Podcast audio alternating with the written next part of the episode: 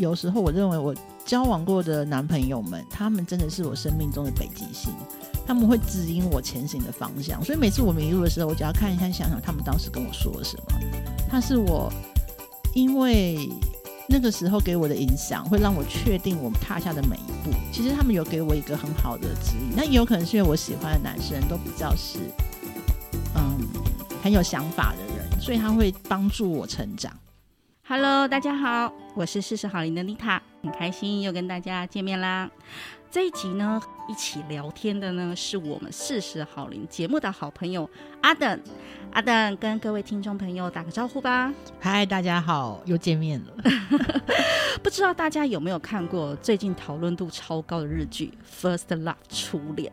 这横跨二十年的纯爱系日剧啊，我最近的 FB 啊，还有最近的社群，整个被大洗版，应该是同温层的关系吧，因为它唤起了我们六七年级生满满的温柔回忆。四十好邻，你们看过了吗？是不是你们心情有被搅动跟悸动啊？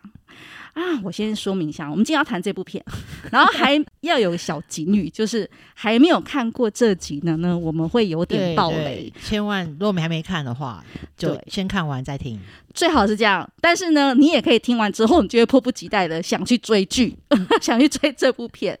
我先说这部片呢，又是阿等几周前就是推荐我入坑，他每次都要推荐我入坑很多片子。好，所以呢，我们就请阿等来跟我们聊聊这部。呃，First Love 初恋写给中年人的情书。嗯，阿等，你介绍一下吧。你是从电影的人的角度，你还可以看到很多这部哇，他拍的镜头实在太美了。哦，太美了。因为、嗯、呃，我可以讲，因为其实他这部片在这个剧其实公布要拍摄是蛮早的时候，然后呃。其实那时候呢，我就看了预告。那预告里面就已经说，这个整个的剧的 inspire 就是它的灵感来自于宇多田光的 First Love。那我不知道大家有没有印象，就是在一九九九年的时候，宇多田光他以十五岁的时候发的这个专辑。九九年，一九九九年，对。请问各位听众，你们是几岁呀？因为那时候是千禧年嘛，我还记得那时候我已经，哎、欸，我已经在工作，我已经毕业了。然后那是我开始工作的第二年、第三年吧，对，第二年吧。然后，所以那时候的那个专辑，因为那个时候是大卖，所以基本上那时候年轻人都有买宇宙天空的专辑。那那时候他以十五岁的姿态就做个大热卖专，所以那个基本上。嗯，《First Love》这首歌是我们这个世代大概四十几岁的人，我们的共同的记忆。然后那个导演跟编剧，他同时是《情书》的导演的徒弟岩井俊二。对，那我那时候就想说，哈，岩井俊二的徒弟，可是他用的元素居然是流行音乐，因为宇多田光的《First Love》，而且刚好那时候，呃，宇多田光睽违了十八年，又出了新的单曲叫《初恋》。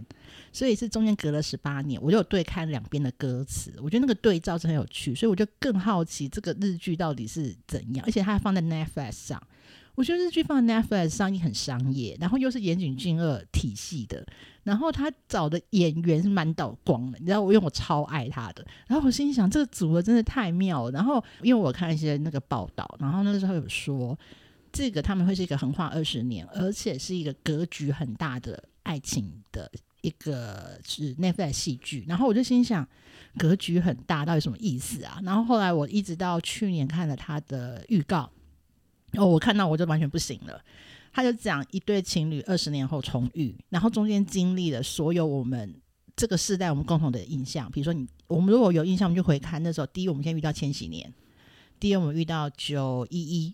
对，然后我们遇到了伊拉克战争，伊拉克战争，对，对，我们遇到伊拉克战争，然后我们又遇到日本大地震，东北大地震，大地震，对，对，然后呢，我们又遇到了什么？我们遇到 COVID，所以说其实我他有特别去把这个近代史的部分放在这个剧的背后，因为基本上只要是我们这个时代的人，就是我们是四十岁，我们是二十年到二二十岁到四十岁的这一段，我们很多的职业、工作、生活选择，其实都被世界趋势所改变着。因为那时候其实经济、政治各种改变环境，更不要说 COVID 这件事情了。所以说那时候我在心想，那个歌一下去，我就当场掉眼泪，我就完全不行了，就好说不行，我一定要看。那我一直到我上个月就是开始在 Netflix 上看得到的时候，就在看的时候，我更深深的惊讶，因为我的想象中应该就是个平铺直述、很通俗的爱情剧。嗯，初恋，然后呃，因为什么样分离了二十年，又重新相遇，这么简单而已。但是我发现看了之后，我觉得这个导演蛮厉害的是，呃，我终于懂了什么叫格局很大，就是基本上任何人在里面都会找到自己的投射。对我而言，我看到最后的时候，我觉得他对我有一种很灵魂拷问的是，当我已经四十八岁了，我就回头看我的初恋，这一段二十几年来的路程，我是不是长成我想要的样子？我有谈到我想要的恋爱吗？我有学到了什么吗？那我要怎么定义我的前半生？所以其实我看了之后蛮感动的。然后再是，我觉得中间的摄影有很多人讨论他的摄影美术啊，因为我知道他是岩井俊二的徒弟，所以我觉得那个他的调性跟什么都很厉害，是没有问题的。那再来是我要特别讲，因为它里面的很多细节放了很多太多我们的记忆了啦。从一开始的什么 DVD，哎、欸，要呃出租录影带店，对。对，然后用的手机，然后你去了东京的样子，你坐那个火车怎么怎么，那个他还穿的衣服，用的文具，然后那个细节都是我们那个年代，我们一路陪着我们长大的，所以你在里面投射就非常非常的多。那更不用说札幌多美啊，就是在雪地里面，然后那些街道，那真是太美到不行了。整部白雪浪漫自己的，对，到不行。然后更不要说男主角，就是他帅到让我，我觉得你已经自己已经有没有他在这里？我要先 帅到窒息，对，帅帅到 帅到窒息。啊，等我要先回来问这部片的故事主轴到底在讲什么？他其实讲的是一对高中生的恋恋人了，他们在高中的时候相遇，然后就。一见钟情谈的恋爱，那呃，我觉得大家，然后中间经了很多的命运上的安排，他们不断的错过。从一开始就是野樱的女女主角，女主角对对，然后他们因为他们的目标志向不一样，因为他要去东京念大学。然后男男主角秦道，他要去，嗯、他要，因为他他功课他功课不好，嗯，然后所以他们他去他去参加自卫队，嗯，当飞行员，当飞飞行员，所以他们错过了，他们开始做远距离的爱情，然后开始发生他们一开始他们的初恋遇到社会的压力的时候，开始有了第一个第一次的分离，嗯，后来遇到车祸。然后，嗯，也因就失去丧失记忆。对，嗯、然后这时候家庭压力，妈妈介入，她不希望她的女儿再承受，就是跟她一样，对，她跟她一样的命运。所以也因就她让她的女儿选择去跟医生结婚。然后这个时候呢，呃，就开始分开。他们因为命运已经交交错了，所以男生的部分他开始经历了战争、受伤，然后遇到很多事情。然后女生的部分，她开始经历结婚、呃，生小孩、离婚，然后回到家乡，又跟她妈妈做重复的事情。然后他们一路到中年的时候，他们都已经对过去，对他们对他们而言，初恋跟当时的梦想只是一个当时的记忆的时候，他们居然相遇了。对，我觉得这真的是很巧很巧的。但是我想要问一下，其实阿等你在讲这一段的时候，我想到野樱。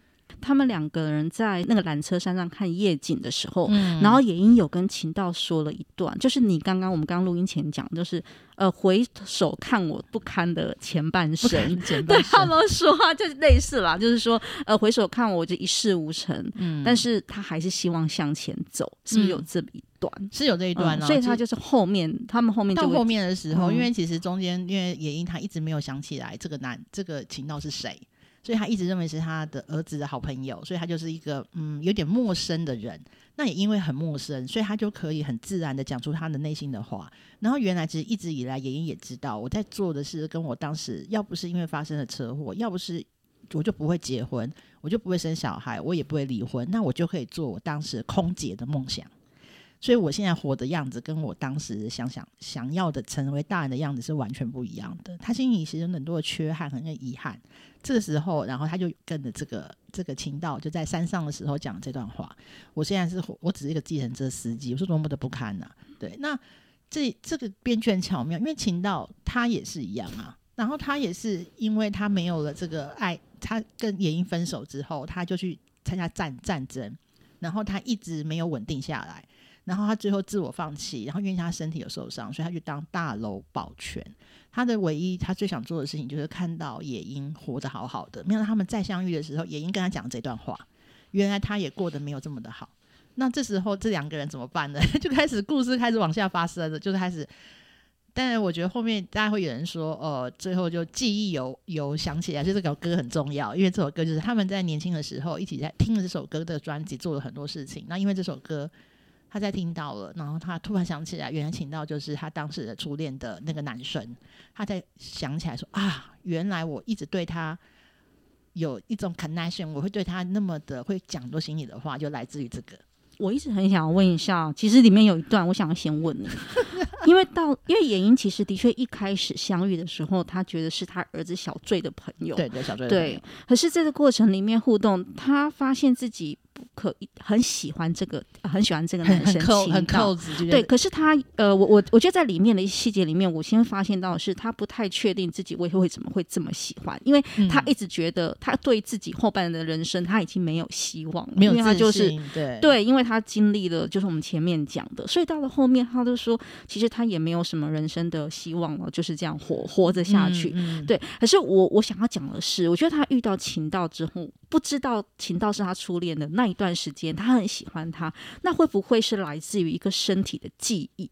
嗯，因为他曾经跟秦道说过，他说他总觉得有一段他很重要的记忆遗失了，可是他不知道那是什么。对，所以我在看这部的后半，我一直在想，在他还没告白或他还不知道秦道是他初恋前，会不会其实他的身体记忆是包含？你记得他手语吗？他他遇到秦道的妹妹有没有优野？然后他就不自觉的比。自然的比的手语，他不知道为什么他会手语。对啊，这这要这就问每一个人了。我们大家有没有发现，我们都一直爱上重复的人？这个这这题有点残酷，有点残酷，对不对？就是我我相信，我相信。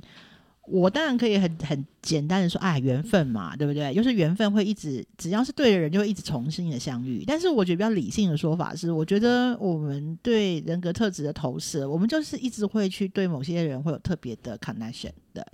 但是我觉得放在这部剧里面，我觉得是记忆的的的延伸呐，就是你对这个人，他曾经在你心中是很重要的部分。就像我常常会觉得。我的每段感情，在我对我的影响不是谈恋爱，它一定改变我身体的某个 DNA。我会因为跟这个男生的相处，去改变了我身体我的一些行为，跟我的一些对事情的看法。它会累积在我的身体里面，然后会成为我的养分，然后就变成我做很多事情变得不一样。所以当有一天，即使我们分手了，但是我又遇到类似的人，我会很容易有共鸣。哦，所以这就是我说的，其实它已经深藏在你的深藏，我觉得是、啊、你的身体的本能跟记忆里面，它一定影响你很多啊。因为你不可能跟这个人交往的时候，呃，除非你是玩玩啦，对，那就不是，那不是。但是如果你很认真交往，你一定有跟他有，他一定改变你身体的某，你一定身体一定有保有某部分他的记忆。你你可能它影响了你什么？所以那部分记忆，它可能转换内化成你的 DNA，也就是说你未来。啊、所以为什么我们常说，呃，对，会被改变。然后有时候你遇到某些像他的对象的，你会忍不住的有共鸣，会有共鸣，会有共鸣，因为因为你就觉得很熟悉，就很熟悉，所以你就很容易有共鸣，就容易 close，然后你就会特别想要跟他聊天跟讲话，然后你就觉得好像他是你曾经相识的人，特别熟悉，但是。对，然后继续相处就不一定了啦。对啊，我们讲后面就不一定了。对好的，那呃，这部片子我们其实大概先刚刚先聊到这边啦，就先讨论。我想要回来问你啊，嗯、你自己的初恋故事，为什么呢？因为我们刚刚提到，其实其实我我们大家都是这个年龄层，我们相信初恋对我来说现在不好说，因为毕竟我现在已婚哦，我已婚有孩子，我家的孩子还高中。对，但是我比较想要，因为刚刚阿等提到一个。其实，呃，初恋或者是你曾经相恋的人，他会改变你的你内心或给你自己的某一些部分，带、嗯、给了你养分。所以我想要知道说，哎，阿等跟我们分享一下你的初恋故事，听说还蛮精彩的，超 不会很戏剧性吧？呃，我每一段感情都很戏剧性，所以这就是我们刚刚说的，那记忆总是会在你的身体里。对，没有，我觉得，我我觉得可以回扣一下，就是。我我我觉得其实最近大家都疯狂讨论这个剧，然后每一个人都贴嘛。那我觉得大家讨论都比较像是会讲说，哎呀，我的初恋怎么样，或者是还是宇多田光的歌啊怎么样，或者拍的超美超美。那我觉得我我觉得每一个人就是有不同的角度去看这个剧。那我其实呃，我是看到后面才觉得它是一个给中年人的情书，因为我去思考我成为怎么样的人。但是其实我第一个当下我在看第一遍的时候，我最感动的是。在第九集的时候，呃，请到去讲他们他当时写的那封信，他里面有写说，因为遇到了你，我才知道我前行的方向。哇，我看了就这样哇，然后其实我必须坦诚，就是我的初恋故事是类似这样的，因为那时候我我第一次初恋什么时候？想想看，十八哎十九吧，因为那时候我在重考班。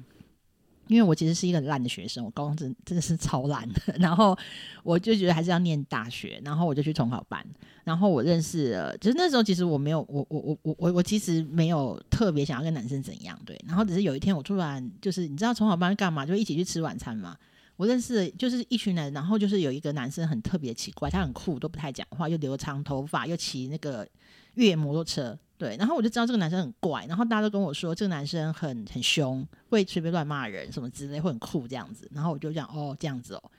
然后没想到有一次我坐在他，因为我模模拟考完怎样，我就坐他前面，然后我转过去，然后我就发考卷给他的时候，我就跟他说，突然我就讲说，听说你很凶诶、你自己跟他讲话？对啊，我就跟他讲说，哎、嗯，听说你很凶诶、欸。可是他知我们是有吃过饭，也不知道完全不认识啊。哎，说哎，听说你很凶诶、欸。然后他看我眼那是有吗？我说我不知道，那别人跟我讲的。对，后来我们开始聊天，才发现，哎，我们其实对呃阅读跟音乐有相同的喜好。然后就默默奇怪了，开始每次吃饭都会找我。然后我心想说，不是快快要联考了吗？干嘛一直找我？对，一直找，一直找，一直找，一直找。然后找到大概，就我觉得越来越奇怪了。然后我就开始不是很想出去。然后到有一天，他们突然跟我说，哎，那个大哥啊，因为因为他他年纪比较大，对，他是当完兵才考联考的人。他就说他想找你找找你，他心情不太好，然后说他、啊、心情不好怎么了？他想找你，我说哦好好好，然后我就约到就说哎怎么就我一个人？很奇怪，他就跟我说哎你跟我上阳明山好不好？我说上阳明山，他说就就散散心，我说哦好啊好啊，然后大家骑摩托车嘛，我就上来阳明山，对，就上去了，然后上去之后就在停在一个就是地方，就是看台北市，然后看夜夜景嘛，大家都有印象，然后就他突然说。他最近心情不好，我说你最近心情不好，怎么发生什么事啊？他说哦没有啦，就是跟女朋友分手。我说哦，不要心情不好。他说没有，我最近好一点的。我说哦真的吗？那恭喜你好一点。他说那是因为什么原因让你心情好一点嘛？这样他说因为你啊，就啊因为我，然后他就说，所以他跟你告白嘛？嗯、对他跟我告白，然后我就傻眼，就哈因为我，然后他说哎、欸、你男朋友条件是什么？我说男朋友的条件，我就陪他讲了一堆。他开始分析我的每一个条件，他是多么的适合，他就分析给我听。后来我有问他，说你怎么会喜欢我？我有点惊讶。嗯、对，后来他还跟我讲，他说从我们从好班第一天开始，因为男生在一起都会聊说你觉得谁最漂亮？他说那时候我就跟全部人说，我觉得你最漂亮。我一眼就看到你，哦、因为我们坐很远，因为这好像情到第一眼看到野 樱。其实我觉得我后来就懂男生为什么第一眼就会觉得，因为那时候我坐的很前面，嗯、我们俩离得非常远，因为那重考班很大。然后我是前面，他是后面，他永远坐最后一排，我是大概坐前三排的人。他说他远远就很，他就远远的穿过人群就看到我，就跟所有人说他最漂亮。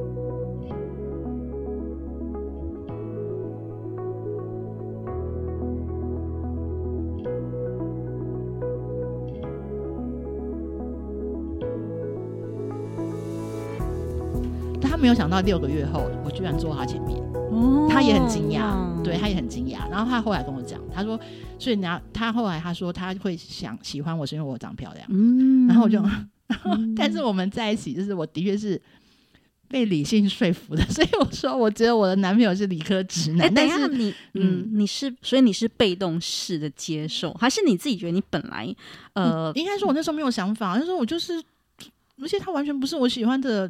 的样子，嗯，嗯，那是我喜欢别人的，欸，就是也没有，就是我我那时候我的确不是一个会去预设立场或者是怎样的人，而且那时候我准备联考，而且我就在一个考上跟不考上的状态，所以那时候我没有想那么多，而且。我从来没有认为男生会跟我告白了，我是一个很被动的人。而且那时候，我觉得其实我是一个比较没有自信的女生，所以我没有特别对这种事情有特别的 aggressive 这样子。其实我觉得，我我先讲啊，其实那是很，我觉得他那还蛮感动的，就是有一个，我的意思说有一个男生在那么多人的茫茫人海穿过三百人哦，对，然后第一眼看到了你，我觉得我我是说我行，我只觉得那是一个很感动的，因为就好像我还是回到剧，就好像情到看到野樱是在火车上面，第一眼就决定了。对，第一眼他就为了他奋发。我觉得男男生好像都这样，是男生会，我觉得女生也会吧。可是我女生也会，只是女生并不会，不太会主动。我我发现女生其实也会啦，然后男生其实更直接，只是说男生就是我不知道是不是因为雄性动物的关系，他他就是会穿过人，然后寻找哦。他就认定哦，就是他，哎，就他，他长得最漂亮，对。但但是后来，我觉得我们我们后面，我觉得，呃，我后来他念了淡江中文系，我念了淡江图书馆系，啊，不就同一个学校，很好，对，我们同一个学校。但是我们，哦、但是我觉得他，我们是在交往八年后分手，在结婚前分手的。但是我觉得他，他很特别，是大家都知道我现在在做电影嘛。可是其实那时候，我的男朋友，我的初恋男朋友，他是最喜欢电影的人。那个时候，他带着我看片的所有电影。我们每一个礼拜的约会都是看电影，他看各种电影，他收集原声带。所以他的家有满满的一整面墙的。你说原声带是以前我们的 CD 的原，我想要，因为你知道现在现在的年轻小，现在我们很少看到 CD 这个 CD，他们他有整面墙，就是都是电影跟他电影的原原原声带。他带我听音乐，他带我，然后他很喜欢摄影，所以他带着我去拍照。然后他是中文系的，他是创作组的，所以他看非常多非常多的书。我每次看书就翻白眼，然后他就说你要看什么？他是其实是他带，所以我发现我那一天我在跟朋友聊天，我还突然惊觉到，其实带着我进入电影世界、跟文学世界、跟音乐世界，其实是他。那但是没有想到最后进广告公司的人是我，然后没有想到最后我们交往，我们那时候其实什么都很适合，我们还同样用天秤座，然后兴趣都一样。在八年后，我们就因为一些结婚前分手了。我们已经讲好结婚，但分手了。哦，那原因有点可怕。然后我突然觉得，在那个我们决定分手的那一瞬间，我们的命运就交错了。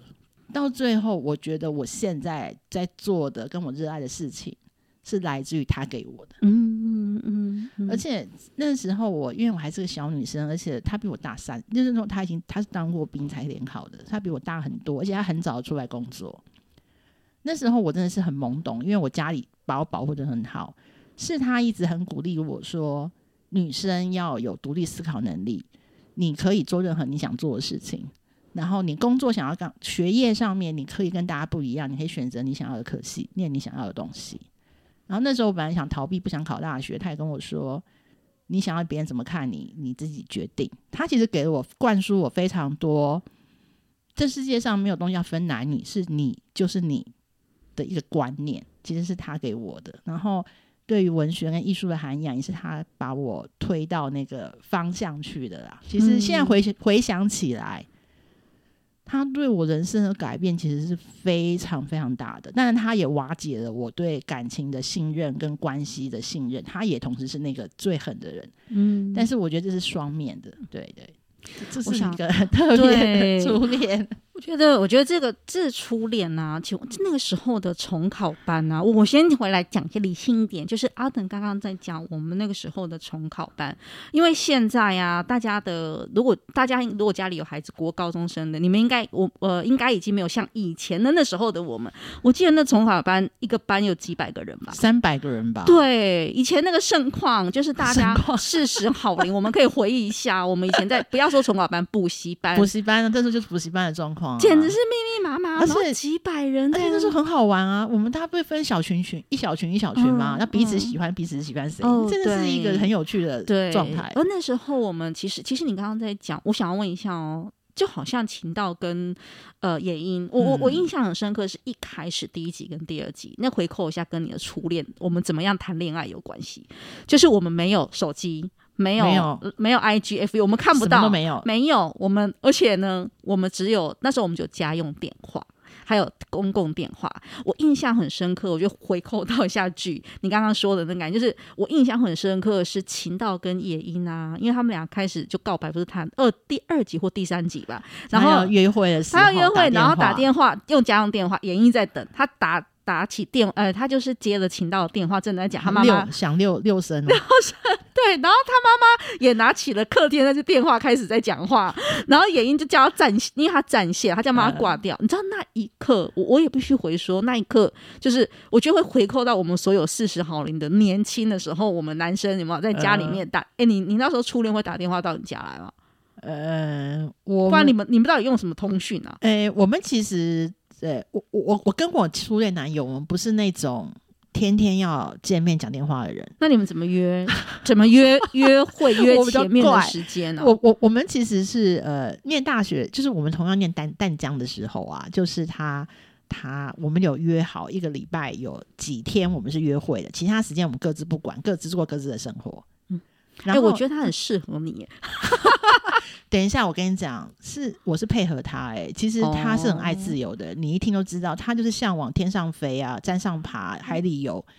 他不要任何的，就是他就是一个纯然的艺术家，可是他又很骄傲，所以我必须让他有，嗯，那会有一。有一点点像野英的爸爸嘛？有啊，很像啊。而且比如说，我男朋友就一直那初恋男朋友都一直说：“哎、欸，你都不觉得我很帅吗？”我就啊，你要我讲这个吗？我就很痛苦，我就是说：“哦天哪，好痛苦哦。”好，那阿等，我觉得我们回回来把你的初恋故事回扣一下哦。听听起来到了后面是有点，你刚才说也没有啊。其实我觉得，像所以我那时候我看了秦道讲那段话的时候，其实我觉得我我。当然，我我每个朋友听完我的爱情故事的时候，因为像我还有后面几个爱情的故事，都觉得说：“哎、你真的没用哎，你的人生都被男朋男人改变。”可是我觉得并不是哎，我觉得的确是我有时候我认为我我交往过的男朋友们，他们真的是我生命中的北极星，他们会指引我前行的方向。所以每次我迷路的时候，我只要看一看，想想他们当时跟我说了什么。他是我因为。那个时候给我的影响，会让我确定我们踏下的每一步。其实他们有给我一个很好的指引。那也有可能是因为我喜欢的男生都比较是，嗯，很有想法的人，所以他会帮助我成长。嗯，我觉得其实这件事，嗯、我觉得跟秦道很像，因为像野鹰也给了他一个梦想，就是成为飞飞行员。嗯，对，我觉得，我觉得其实我我很多人问我说，你你谈恋爱，我觉得其实谈恋爱的时候，像我可能是我啦，我会觉得他需要。帮助我往前走，给我一个很清楚的方向，我可以往哪去去做，会让我每一步踏得很很实实在在了。我觉得这件事情对我是重要的。阿等，我问你哦，为什么你需要你的每段恋情都就是会让你？有想要你，你不能自己往前走吗？他就问你往前，你们自己想到然后自己往前走吗？我觉得没有一个人不需要旁边的人。嗯，我觉得每一个人都需要。我当然大部分时间是可以自己往前走，我会自己想。我今天看过一部爱情片，然后它里面有一段，就是有一个人问一个老婆说：“你为什么要跟你老公结婚？”他说：“我需要有人在旁边见证我的一生。”哇！好棒哦，这句话也蛮。他就是他不见得很棒，就、嗯、是他会看着你成长，他知道你做了什么努力，他了解你在中间的痛苦，不像外人只看到一部分，他会完完全全知道你努力了什么。嗯、然后即使失败，他不会笑你，因为他知道你努力过了，所以那件事情才变得有价值，因为有人记得。所以，所以我想要再回来问你啊，其实，在看《初恋》这部片的时候，嗯、我们我们刚刚说嘛，因为。对我们来讲，这像是写给中年人的情书。是啊，我就回来看像秦道跟夜莺。我我刚刚前面录音前，我有问阿等，就是秦道是一个让我 让我让我呃有点不解，是我要问，我想要问阿等说，哎，情道已经深情到一个让我觉得有点 有点很难以想象，现实生活里面真的有这种深情二十年守护初恋的完美男人吗？或者是说这么的执拗，可是他又这么的。你知道那种那种压抑，可是又很爱的一个心，他的行为。没有没有，我最近我最近我最近有个领悟，我最近有个领悟，嗯、就是我觉得我有一百个理由说我不相信有这种人。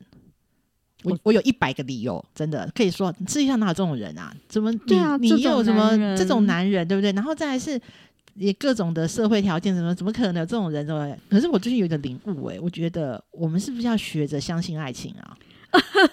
你知道、欸，你这句话好一针见血哦！对，我们是不是要学着相信爱情？相信 对你，而且我我最近那样这样，然后我的朋友就是有一天，我就在想，我就突然我朋友问我说：“你怎么不相信有爱情的可能呢？如果你不相信，怎么会有？”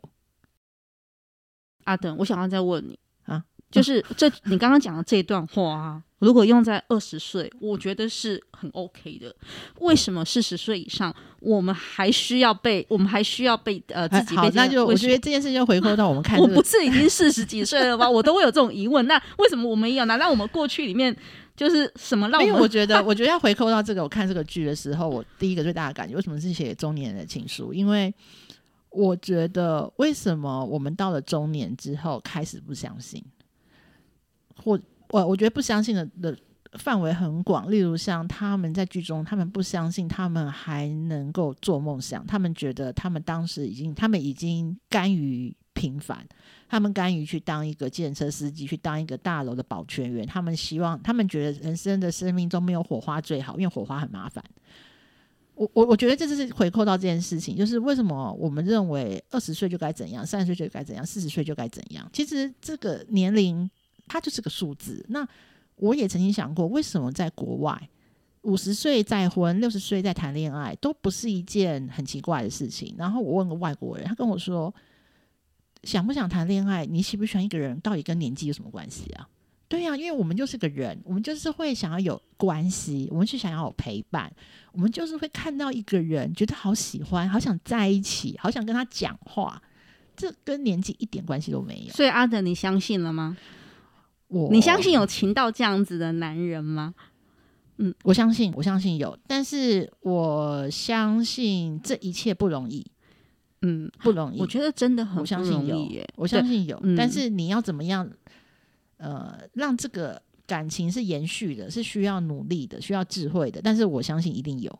因为我身边真的有人就嫁给初恋，还好好的啊。嫁给初恋，我觉得还好哎。我我身边也很多嫁给初恋的。我的意思是说，我我的意思是说。情到的那种感情，就是说，你一开始第一眼打定这个女生，你后来知道这个女生，因为我相信她有怀有一份愧疚，因为这个女生车祸的时候，野因车祸是因为她要去追她，但她在遇到野英的时候，她其实没有想要问，没有想要帮忙，就没有想要让野英唤起记忆，因为她认为这对野英是最好的。嗯、可是她把这份感情很深的藏在心里面，然后用她的行动去，她的每一次后面遇到野英后，她每次可以唤起她的。记忆，并且可以再去追求，嗯、他没有去追求过，因为他认为那样的也英可能会受伤。你知道是这种感情，是这种，我觉得是那种让我很揪，就是让我觉得，为、欸、什么会有？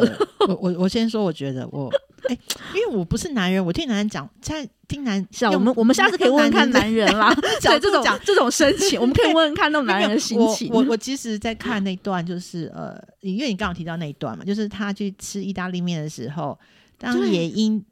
在他跟他中中年也因，即使没有想起他，嗯，但是也喜欢上他，而且他愿意，他想要做一件大胆的事，就是在一个不了解一个人的状况下跟他告白。然后为什么情到？他是从头到尾都记得的人，他也知道野英，他有也他也很爱他，对，而且野英这么突然就是跟他告白，不是就完全符合他当时的样子吗？而且他们俩，而且那时候秦道已经跟他女朋友已经就是跟他们也分了，对，他根本就没什么对，然后大家一定觉得很奇怪，他为什么就说他不要，他要出国？你知道我想这件事啊，我我觉得每个答案可能会不一样，但是我自己的答案是，我觉得我看到观察到很多的男人，尤其到。中年这样讲会不会很多人会生气？我觉得，呃，到中年我们特别容易自卑，因为我觉得我我我也曾经想过说，我觉得到了四十岁之后啊，我再把梦想跟希望放在嘴巴上是件很奇怪的事情，因为我们的确我们的年纪的增长，我们去做梦想或闪闪发光这件事情可能性是越来越低了，基本上是不太可能。我们就要把生活顾好。有吃饱饭，有房子住，就已经很困难了。我就已经在焦虑这些柴米油油盐了。我是不再闪闪发光的了。那我觉得，我觉得秦道在当下的心情也是，我是不是一个？我觉得他自卑了，因为他知道在野鹰的心中，他是那个年轻、闪闪发光、即将成为飞行员的人。他现在也不能飞了，然后他也也不年轻了。那。我我我还是他心中那个喜欢的样子嘛？他会不会看到我跟我相处之后，他他不喜欢我，或者他已经先预设立场？其实我觉得他当下是自卑的。我觉得还有，其实刚刚阿等讲的啊，你刚刚在讲的过程，我有想到两个，就是为什么请到会就是没有选择走进那个那个餐馆跟他、嗯、跟回应他，而是告诉他说请他保重。因为我有两个原因，一个是。到了中年之后啊，很多的关系跟很多真正的感情，就只有一句话，就是不打搅就是最后的温柔。嗯，嗯，意思就是说，呃，就像回应你刚刚讲的啦，那情到一时心里面觉得他他很爱他，可是。嗯他并不确定，也许是自卑，也许是他的不确定感，就是他是不是真的还可以带给他持续的幸福。嗯，对，就你刚刚说的，嗯、那呃，我只要好好的看着你，你好好的我就好。嗯，所以所以他就他做一个这样的选择。嗯嗯，嗯。那第二个，我我不知道，因为因为其实我也我也没有，但是第二个是我觉得某某一点点是来自于他刚跟很美分开离开了。手。对我，我觉得他心里面始终还有一。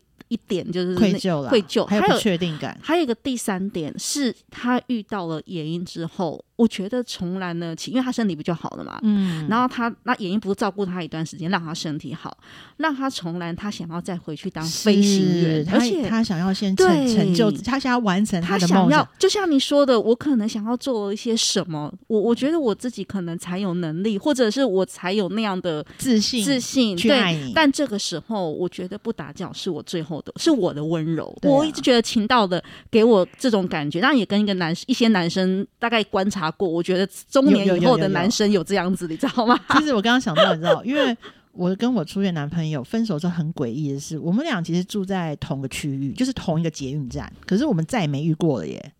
哎、欸，等下你们俩也 很奇怪，真的很。然后我觉得缘分的缘分的，就是这个很很特别。然后去年前年两年前吧，哎，三年前三年前，我有一天在捷运站看到他了。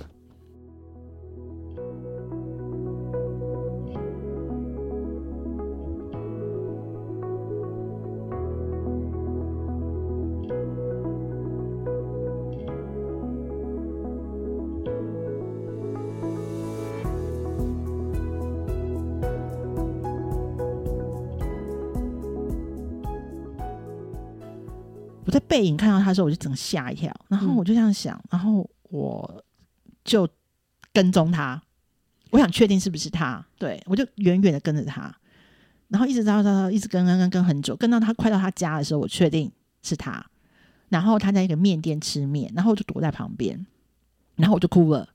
可是你知道，第一我没有去 say hello，我没有大叫，对，然后为什么我哭呢？是因为。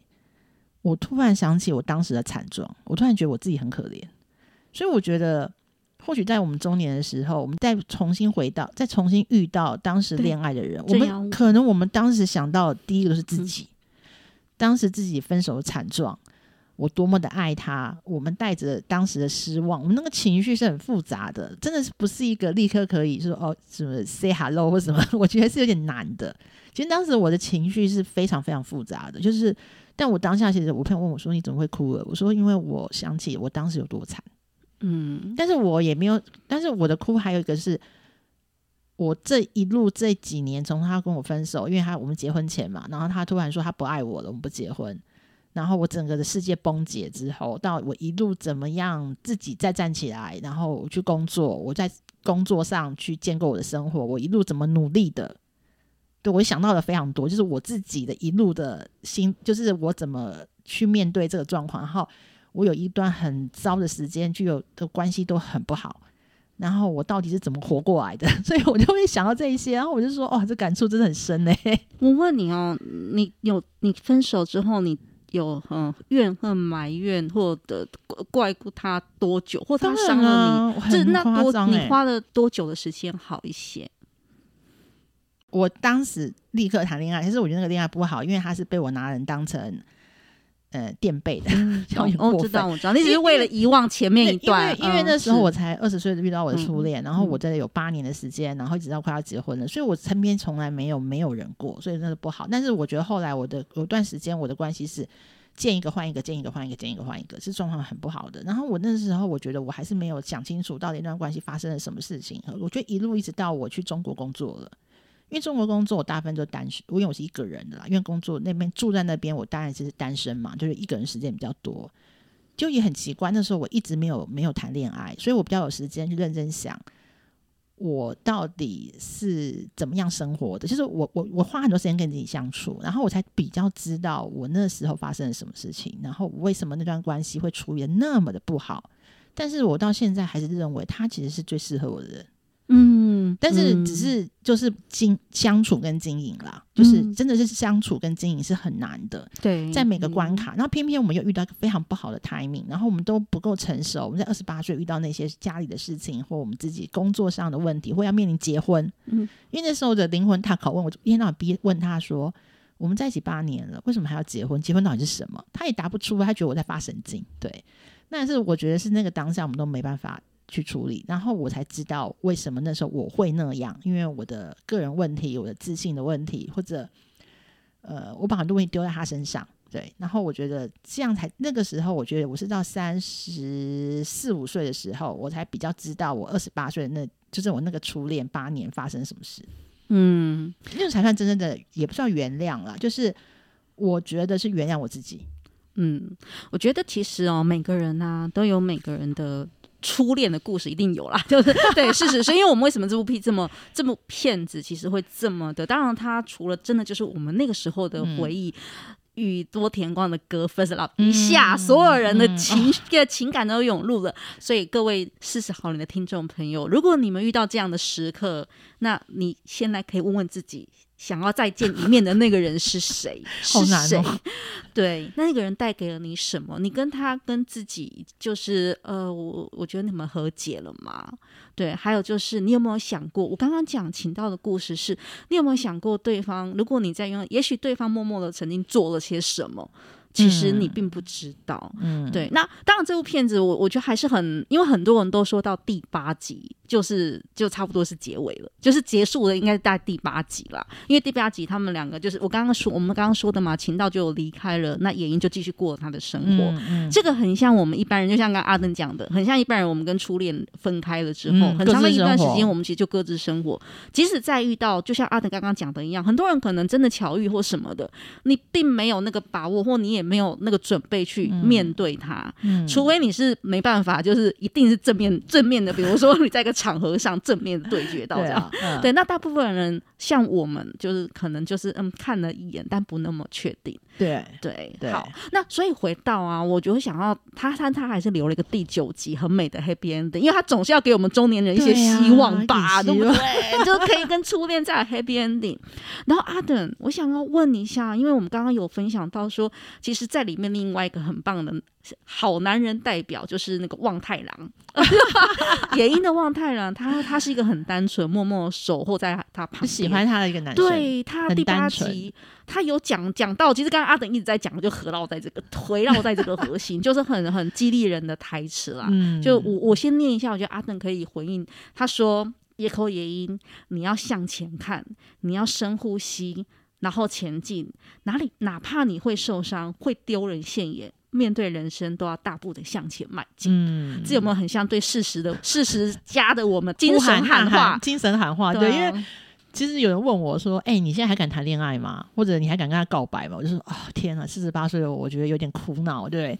可是我就觉得，嗯，我现在在看那时候，我在看到那一句，我觉得我非常的，就是那个台词，那个时候还有搭配那个男演员嘛，对，我是非常的感动，是因为他突，他真的是点破我们的心房，是到底就是要问我们自己，面子到底值多少钱啊？面子很重要吗？就是。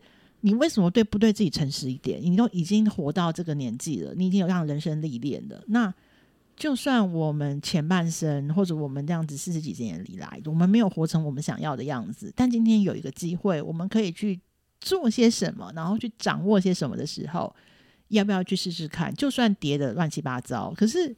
我们也要给自己鼓鼓掌，因为我我做的那件事情，我觉得做的那件事情才是最重要的啊！后面发生什么就不关你的事嘛。就像我，我后来就觉得，我去告白没差，因为反正对方怎么想是他的事。但是我做这件事情，对，我觉得这是我做了这件事。但是只要我做了，我觉得那个转变不见得是在于我有没有谈恋爱，或者是我们的生活什么转变，是我自己的转变，因为我为自己做了这件事，然后我自己就会开始转变。因为我开始有些对自己有不同的想法，那我的周边会慢慢慢慢的转变嘛。我觉得其实我一直后来我在后来我这几年啦，我大部分都是用这样的心情去面对，就是我觉得我当下我想要干嘛，我就去努力的去做，而不是先预设立场，它会变成什么样子。但是这件事很难啦，因为我觉得这个是真的是有点丢脸。如果你做一件失败的话，但是我觉得不要限制自己，我觉得太可惜了，因为人生没剩多几年了，对，就是努力做那件事。所以那个时候，我觉得那个角色的设计，因为如果你比如从剧从头看到尾，他其实是一直是一个变嗯，怎么讲，笨手笨脚的人，一直做错事情，会一些很丢脸的事情发生，然后甚至还告白。可是你看他那么勇气，讲出那么有哲理的话，然后去 push，就是。女主角她去做她人生的一些转，主动从被动接受命运到主动为自己创造些什么。我觉得命运就是这样，就是前面像我一开头讲她这个的故事，就是因为命运他们错过什么，那那后面就就是一个问题来了。你有选择可以改变的时候，你要不要跨出那一步？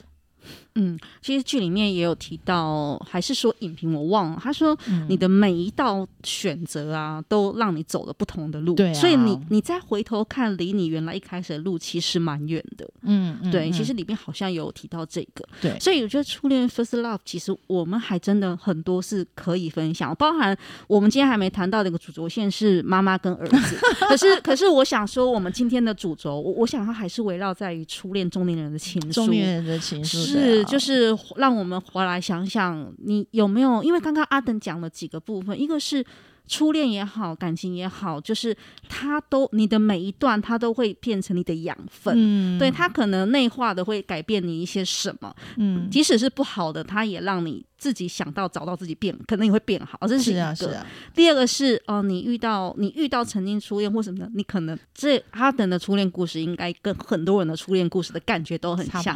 对。所以你有没有一个那样的时刻，像初恋？那看完这部片，你会不会想，就像刚刚阿登说的、嗯，他想要跟他的初恋说谢谢，还是我们依旧能够，就是还是说那就是一份遗憾而已？嗯、也许把遗憾转换成感谢，把感谢转换成动力吧。嗯嗯。对，我觉得阿登是在这么说啦。对，好，最后我们其实今天已经录了五十分钟，真的这部片子，我觉得它唤起了我满满的感动。